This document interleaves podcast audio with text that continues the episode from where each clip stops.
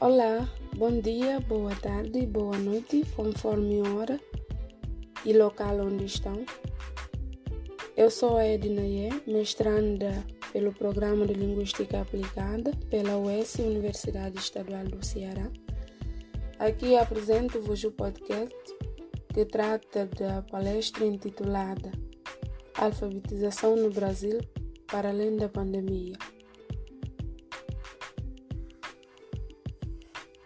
Para a disciplina ministrada pela professora doutora Débora Liberato, a disciplina Letramento e Processo de Produção, que nos propôs esse momento de refletirmos sobre o ensino remoto no momento em que estamos a viver.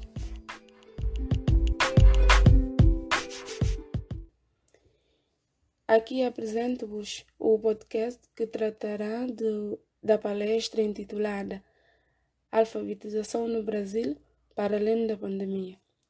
Esta palestra foi organizada pela Associação Brasileira de Linguística Aplicada, a LAB, no dia 31 de julho do ano em curso, transmitida pelo canal da LAB no YouTube. A palestra teve como palestrante o professor Dr.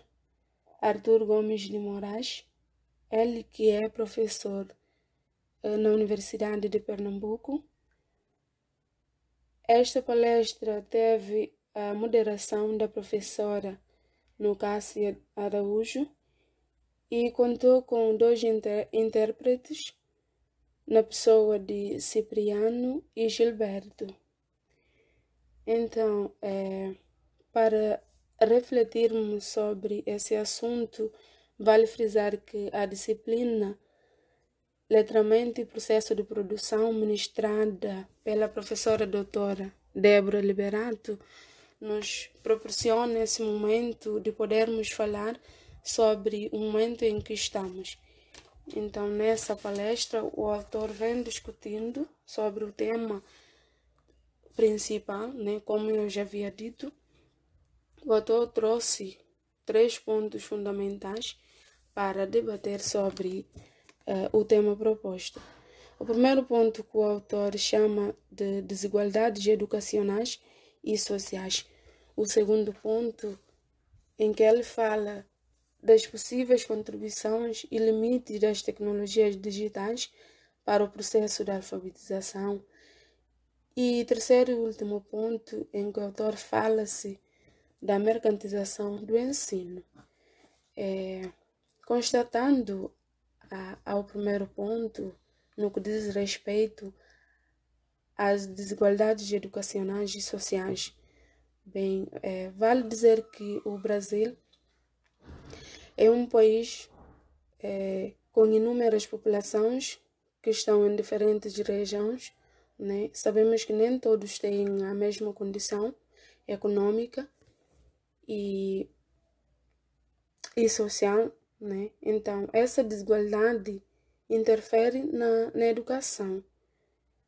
Como podemos notar que nessa época de pandemia, nem todas as pessoas têm acesso a esse ensino remoto, por mais que o ensino seja pública, nem todos os estudantes têm essa condição de ter é, internet, de ter um bom notebook para poder ter acesso a, a esse ensino nessa época que estamos a viver.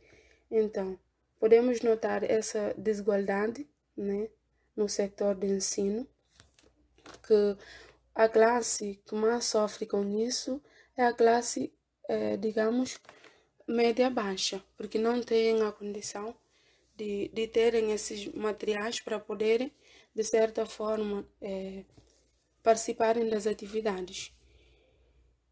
Então, o segundo ponto, né, em que o autor fala sobre as possíveis contribuições e limites da te das tecnologias né, para o processo de alfabetização, aqui o autor quer chamar a atenção à questão de, da, do desafio né, que o professor vem enfrentando nessa época da pandemia. Imagine se os alunos não têm, alguns alunos, aliás, não têm a condição de ter esses materiais para poderem é, aderir às atividades das aulas remotas.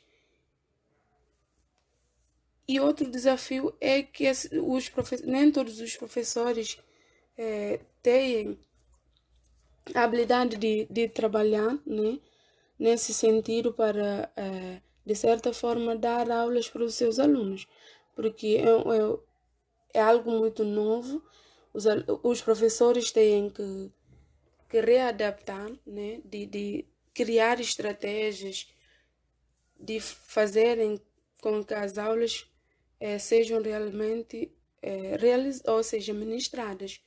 Então, esse é um desafio enorme que os professores estão a enfrentar, não só como também os alunos que não têm a condição de possuírem materiais para poderem aderir a essas aulas.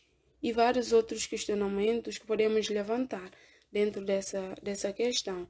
É, podemos ver também do lado esse ensino remoto, essa era de tecnologia digital, também está influenciando né, no processo da, da aquisição das crianças, porque as crianças, ou seja, essa, essa tecnologia faz com que os alunos é, limitam-se a fazerem, por exemplo, o, os textos, assim, os textos de forma, digamos, os gêneros textuais, né?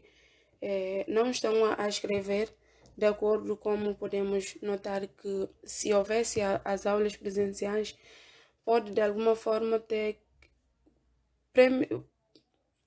proporcionar que os alunos tenham é, um espaço né, de poderem é, escrever mais sobre aquilo que eles estão aprendendo. Mas com essa, essa tecnologia, né, os alunos passam mais tempo a pesquisarem, ou seja, a escutarem mais coisas de, de internet em relação à atividade que pode ser escrita à mão. Então, o último ponto, né, que em que o autor fala-se, ou seja, o palestrante fala-se da mercantilização do ensino. Aqui vale refletir, ou seja, questionarmos se a educação é, é pública e nem todos têm acesso a essa educação. Imagine se a, se a universidade ou as escolas forem, é, ou seja, venham a ser privatizadas. Aí que fica mais difícil as pessoas que não têm condição econômica a terem adesão nessas nas escolas, ou seja, nas universidades.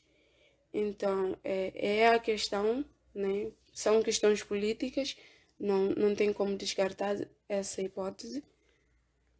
Que precisamos, ou seja, essa palestra nos chama a atenção de pensarmos o ensino a partir de agora, em, no momento em que estamos, para criarmos estratégias né, que vão ao encontro à realidade de vários alunos, porque bem sabemos que nem todos têm a mesma condição econômica, como eu já vinha ressaltado. E isso não só os alunos, como também os professores, que têm que re readaptar à nova realidade para poder realizar as suas atividades. É, então, o objetivo desse podcast, né, que eu introdu apresentei de forma sintética, né? E várias outras questões que o autor vem discutindo. É, é importante dizer que essa palestra né, está disponível no canal da Lab, como eu já vinha dizendo na primeira hora, e dizer que o momento é de todos nós, tanto os professores como os alunos, repensarmos o ensino e forma de aprendizagem.